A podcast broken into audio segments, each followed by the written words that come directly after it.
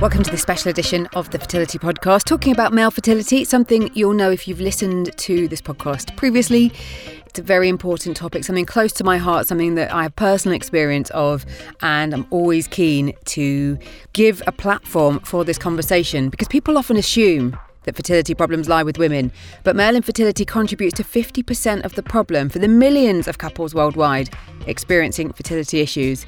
Now, healthy sperm are vitally important to getting pregnant, to staying pregnant, and making your miracle happen. Male infertility is under investigated when couples are trying to understand the causes of their infertility. In fact, semen analysis is the only test offered to men, but this doesn't indicate the quality of the sperm DNA, which is the essence of what your baby will be made of. Sperm DNA damage is a much stronger indicator of male fertility as it tells experts whether the quality of the sperm is likely to result in pregnancy and if there's a high chance of miscarriage. Exact tests based on 25 years of male fertility research present a clear picture of the quality of sperm DNA, and that's why I'm delighted to have Examen Lab sponsoring this episode. And you can find out more about them by visiting examenlab.com. And I heard a stat recently that 2 to 3 million men in the UK could have fertility problems, which is why we put a special emphasis on making sure this conversation is heard. And in this montage of our male fertility vault, you will hear expert chats as well as some guys who have shared their story. And I'm so pleased to say that since that is my kitten clawing at the carpet in my voiceover booth. Lola, get off. I'm going to just interrupt this episode to share the loudest cat purr known to man. Hang on. I mean, that's pretty special, isn't it? Let's see if I can get her to leave the booth. She'll be back, I can guarantee. Now, as I was saying, I'm really pleased that since I started making this podcast, there are now male hosted podcasts talking about infertility, which I'll add in the show notes as I think they're ace. And we're going to start this conversation with Professor Sheryl Homa, who is an amazing lady, and she's talking about the big gap in treatment for men when it comes to them going to see their GP and how all too often how they are fast tracked through the doors of a fertility clinic when more investigations should and could be done if a different approach was taken. So I would like to see a change in the way that couples are triaged when they attend to their GPs the GPs need to acknowledge that when there is a problem with a semen analysis or any symptoms that a man has, uh, that he should be referred to a specialist. So, a urologist who has a specialist training in andrology, in male reproductive system. And I think that that really is the crux of the matter. So, there's that disconnect between awareness do we think, of what andrology and what urologists do in the GP surgery? Do we need to have that understanding improved? I think that's absolutely right, Natalie. I think we really need to make the GPs aware that this is the way that they need to be referring the male patients so that they can get proper investigations and proper management of their infertility. I think far too much emphasis is put on lifestyle and diet, which, yes, it's very important, but heavens, it's not going to make you, unless you're a drug addict or an alcoholic, it's really not going to have a massive impact on your fertility at the end of the day. We had the experience, my husband and I, of, of having ICSI treatment because it was male factor. And it was only, and I've probably told you about this before, it was only two years down the line when we had a conversation with one of your colleagues, Jonathan Ramsay. He physically examined my husband and he was explaining about how that aspect of the initial consultation with the GP doesn't happen. Do you want to just explain about what that examination part for a man can can show, can present? Yes, exactly. It's ridiculous actually when you think that somebody is potentially diagnosed with a problem and they don't have a physical exam. I mean that that that certainly would never happen for a woman. So, for a man, that's essential because if he does have problems with his fertility, he may not necessarily have problems with his semen parameters, but if the couple are not conceiving, there still may be an underlying issue there that is causing molecular damage to the sperm that's not seen at the level of a semen analysis. So, for example, a physical exam may pick up a varicocele, for example, which is the, the leading known cause of male infertility. Next up, you're going to hear from Gareth Down, who set up a male only Facebook group a good few years ago now after he struggled to conceive. And here, Gareth explains how it started and why it's so important that men not only feel safe to talk in an online space, but also how much it has helped him men and infertility were in the, the search. We we actually put a couple of posts on some of the more mainstream Facebook sites. Uh, a couple of the group admins weren't that happy, thinking it was. They said, "Oh, it's a if men want to talk, they can talk here." I think without grasping that we, we won't talk if there's a female presence through all, all different reasons, but mainly for not wanting to upset the partners. And but a, a few cotton on and actually, I think my husband will benefit. And I think some of the the core members that became admins on the page and things, and still quite close with, um, were were husbands of wives that were were on the page, and the, the other half said, "Look, come on, there's there's now this page. Why don't you why don't you log in?" Um, so I think that was where the first bit came, and then we, have tweaked the name of the group several times just to try and make it more accessible. And then through media things, I've done several things with Fertility Network, uh, a couple of BBC things, and uh, a bit on the radio. So each time you do a big media push, you, you manage to find that a few more people find the link, a few more people find the page, um, and so slowly, slowly, we're, we're getting the word out there that there is support. So we can put the link to the page on the show notes of this episode. Yeah, indeed. Cool. Yep, no problem. So anyone anyone can click it, and then it's an admin approval. So okay. we, we do just vet through and make sure it's a, a man asking to join and yeah. um, uh, approve and go. And yeah, it's been been successful so far that way. Well, we'll do that, and then maybe you could you. put a post on the Fertility Podcast Facebook page as well. Definitely, thank you. Yeah, and we can just again get the kind of focus on it. You mentioned a few media activities you've been doing. You're also involved in the Hidden Faces campaign with Fertility Network UK, which I'd like as well to put your video on the show notes. Yeah, no because the videos are so moving and there's such a variety of stories, and, and I'm I'm keen to know what that was like, sat looking at a camera. I mean, Tom, who I know you've got a friendship with now, Tom Webb, said that how privileged he felt being on the other side of the camera, but also I think he was quite surprised at how relaxed people became, and and, and I experience it. I think when people talk to me on this podcast about their stories, I think when you've got to a point where you're willing to talk about it, it does become quite cathartic talking about it. Would would you say that's a, a, a fair way to sum it up? It is, yes, and I think that when when you start talking, you start to accept, and it, it's odd to think that I've gone through nearly eight years, probably without fully accepting what it was, what was going on, um, and oddly through the the Facebook page and the media things off the back of it, the the thought of helping others makes it a lot easier to come to terms with it and think as, as bad as this is everything we've been through we might be able to help someone else um, that you know might, there might be something good that can come out of this. So that that's really driven myself and my wife. She's done several media things just to to try and get the awareness get the opening up and uh, you basically just don't want anyone else to feel as alone as you did through it. And as much as it's easy for people to say it's it's such a lonely place that we we just want to try and make it less taboo, make it more accessible for people, and, and realise it's it's okay. You, you can talk. You're you're not alone going through it. You're a part of the Easy-Bit documentary with Tom as well. Yes, that's right. Yeah, so that was a unique filming experience again up there. Very very similar to the Hidden Faces campaign of just a, a small room and a camera to look down into, and um, I think Tom Tom cracked it when he said it, it, it does make it takes the, the, personality bit away. Although you've got a voice asking you questions, you're you're talking to a completely inanimate object, so you can you can really start to to talk what you're thinking as opposed to thinking you're talking to someone. It was um, yeah, it was a really good way to to get the recording done. Considering where you are now, you've got a little one and you've got your Facebook group and you can see the benefit it's having to others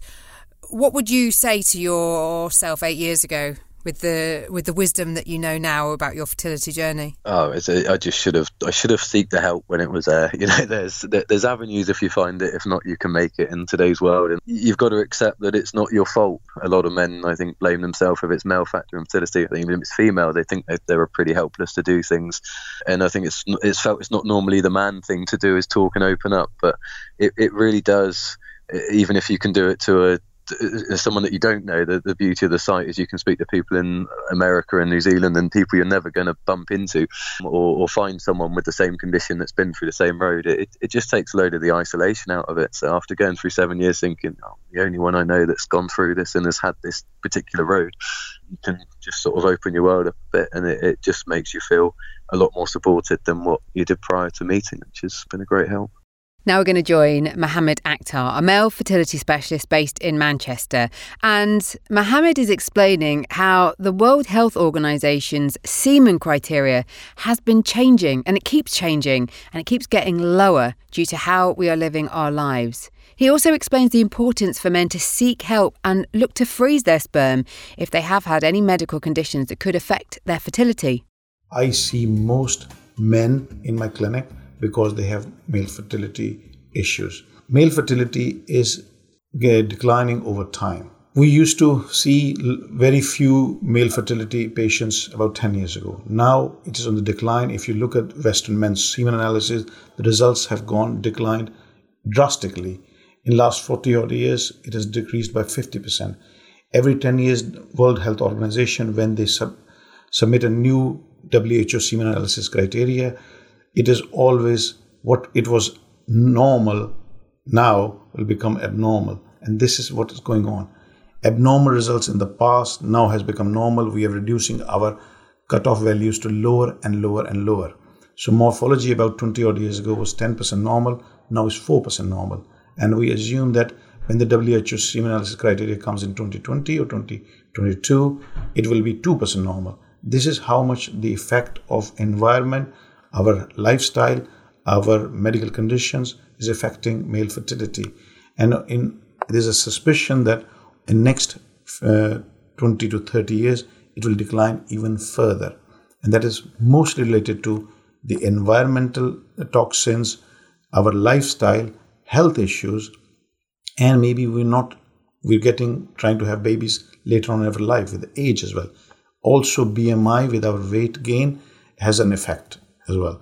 So, my idea to improve this is that men who have any medical conditions as a young ch- child or young man, like hernia operation, undescended testes, uh, medical conditions like diabetes, high blood pressure, or requiring hormone treatment for their growth spurts, stature, or they require anything in medically, they should seek help earlier before they even go into relationships because their sperm quality might be better earlier on than later on in their lives. And you can always freeze sperm. And this is uh, happening across the globe. USA is already started this pro- process. And if you look at the Apple and Facebook, they have been freezing eggs for their female employees since 2014. And I'm sure this will be happening for their male employees as well. So I think the time has come that we should seek help and assessment. I will not even say help, it says to have fertility assessment earlier on in their life rather than later on in their lives because that will save you having no sperm later on in life, which will require stopping you having any surgeries for future. And you can freeze a better quality sperm. Even there's some genetic conditions like Klinefelter syndrome, which is a condition which you have an extra X chromosome. Again, the data suggesting that if younger men come, they're more likely to find sperm which might be a better quality. If, on the other hand, if you have no medical conditions, but you have been using this excellent slim fit shirts and skinny trousers, and you've been going to the gym using protein shakes or steroids to improve your health, then it might have a detrimental effect on sperm. So please, in before going on any of these, you can have your fertility assessment or probably freezing your sperm. Now, when it comes to sharing your stories, we're always keen to give you access to people who have walked a path ahead of you and give you their insight into what went on in the hope that you won't have to have them quite as bad. And that's why I wanted you to hear from Gaz. Now, Gaz got in touch with me to talk about how saddened he and his wife were after going through two miscarriages. And only once this had happened, they had a conversation about having a sperm DNA fragmentation test that could give the pair more answers. Here, Gaz explains what happened and what changes he has been making to his lifestyle. And we went to our seven week scan thinking, is it going to be one or two? And again, the nurse was looking a bit uncomfortable, struggling to find anything. And she said, Look, I think you've had the same thing again. So, yeah, re- really hard to deal with because we thought two pregnancies, one of them would have worked. But there's more and more research now coming back that poor sperm quality is linked to miscarriage. So, so she mentioned the sperm comet test, which is a paid for test which at that point, after the third failed cycle and that that miscarriage, you then went on and had? Yeah, the, the, nurse mentioned it at the viability scan where we got told about the miscarriage. I mean, it's advertised in the clinic, but the, the doctor had never mentioned it to me. And I, would said to the doctor after speaking to the nurse, shall I have the sperm comet test? Is it worth doing? And this is a consultant now, had been looking after us for three years. She said sperm DNA fragmentation is not really an issue because the egg will repair damaged DNA in the sperm. And after speaking to Dr. Ramsay, he said that does happen to a certain extent, but not in w- women of my wife's age. My, right. my wife is approached, well, she was around 40 then. And he said it, it just doesn't happen. So that was part of my complaint to the HFEA that this consultant was giving me the idea that I, I have sperm DNA damage, and that's proven now because of the sperm comet test. But it doesn't matter because my wife's egg will repair my damaged sperm. Yeah, so it's incorrect advice. Yeah, Dr. Ramsay, who's you know one of the, the leading experts, said it's not the case. It's not going to happen. So what happens next? I mean, you're obviously devastated. You're getting conflicting advice from experts that you've put your trust in. You've got this result. You're now in the very capable hands of, of Dr. Jonathan Ramsay, who I'll put links to conversations I've had with him on this podcast. At that point, do you kind of say, right, we need to stop and look at what we can do? Well, yeah, speaking to Dr. Ramsay, he's he said he believes that my infertility, the, the DNA damage, he can't say it's definitely reversible, but there's a possibility it can be reversed. Or treatable at least.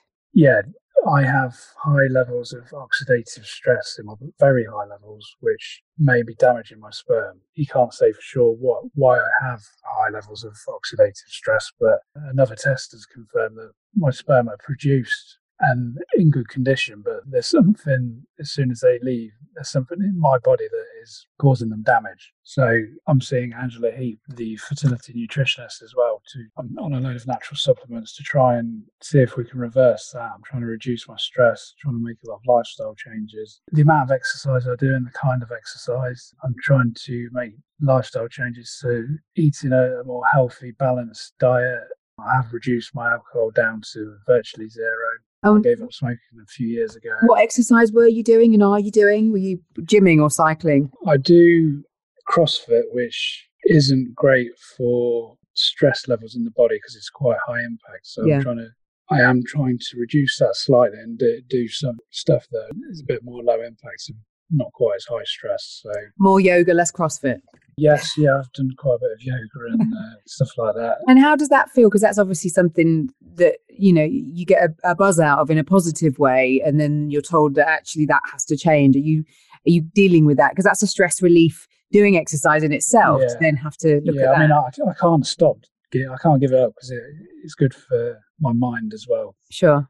I have to do a certain amount of exercise each week it makes me feel mentally better as well. So I, I can't give it up because if uh, if I give it up totally, then I don't think in my mind I would be as happy, and then that affects it. Sure, that could affect my fertility again. So you know we, we're going to give it six months of making all these changes, and then I'll go back and have another sperm comet test. Now, I talk about the importance of being empowered, getting all the information you can. And I've talked in the past about being able to do tests at home, which you can do. However, in a moment, you're going to hear from Professor Sheena Lewis, who is one of the amazing brains behind the sperm comet test, because it's essential to have a clear picture of sperm quality before going through the financial and emotional stress of fertility treatment. Exact tests support fertility experts in choosing the treatment that has the highest possibility of success for you. Exact tests have been shown to predict the IVF fertilization rate, embryo and blastocyst quality, implantation rate, pregnancy rate, and live birth rate. And not only this, but by having a clear picture of the quality of the sperm DNA, you can see whether or not there is a possibility of improving it. Which is why it's brilliant to have Examen Lab sponsoring this podcast. You can find out more about them at examenlab.com. And here's Sheena Lewis to explain more about their test. Men really have been marginalised and neglected in terms of IVF because ICSI, although it's quite successful, takes just one sperm and injects it into the egg. Now, if that were the perfect solution, we would have 100% success. We don't. We've less than 30% success nationally and across Europe. And so there seems to be a greater need to look at men, their health, their, their quality of life, and also the quality of their sperm, rather than just doing a very basic semen analysis, which tells you how many sperm a man has and really what they look like and how they can swim, which are just on the outside. But it's the DNA of the man's sperm which is going to contribute to his child. And so that is a very, very important parameter. And that's what we can look at with the sperm what I found fascinating is that, as well as looking at the DNA damage, it can also predict fertilization failure and poor embryo and blastocyst quality, which people who are going into fertility treatment will have been Googling. This really sets it apart from other sperm tests. So, is the hope that this is the test that men are going to get? Yes, I, I believe it is. As I say, I'm, I'm coming from a, a university point of view. We've been working on the whole area of male fertility for 30 years, and we have used lots of different tests for sperm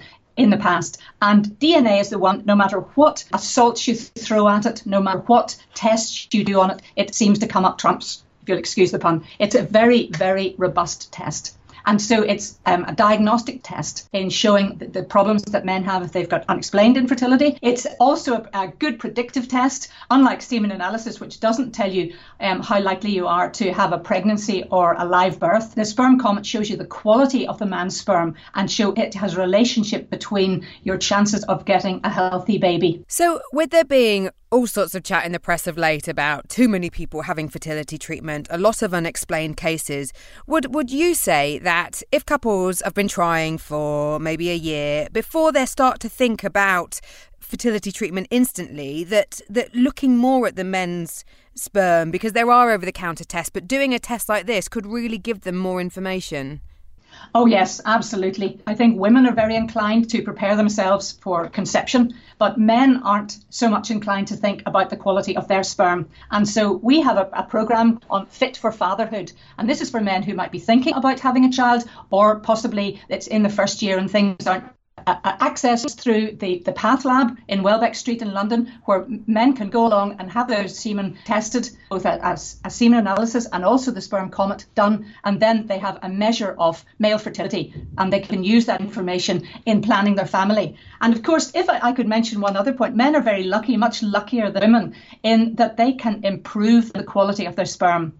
A woman is born with all the eggs she's going to have, and as she gets older, her eggs get older. But a man has a new batch of sperm produced every three months. So if he were a heavy smoker, if he were to uh, have a lifestyle which was damaging his sperm, he did the sperm comet test. He realized that he had high DNA damage. He has an opportunity to change some very simple habits within his life and in three months' time have his sperm retested, and it could very well be that the next batch of sperm is healthier. Now, it has been some time since that conversation with Sheena, and the names of the plans and health questionnaires that Examen Lab, who produce Sperm Comet, have changed on their website, but there's still great guidance for you. So I hope this episode of the Fertility Podcast delving into our male fertility vault has been useful. There's loads more. Just visit thefertilitypodcast.com. So, lots to think about there, and of course, all the links to the different episodes with the experts and the stories that we shared will be in the show notes. Thank you again to our sponsor, Examen Lab, because understanding the health and quality of your partner's sperm DNA will support your fertility chances, whether that results in natural conception or improving your chances and making every cycle count with IVF or ICSI. Checking out levels of sperm DNA damage is easy with exact tests. Get the answers you need and start your journey towards having a baby today. Just visit examenlab.com to find your nearest clinic and book an appointment to receive an exact test. We hope you've been enjoying this special series of episodes for Fertility Week in the UK 2020. For this one in particular, if you want to talk about it, just use that hashtag Men Matter when you're sharing it on your socials. Thanks, and until the next time.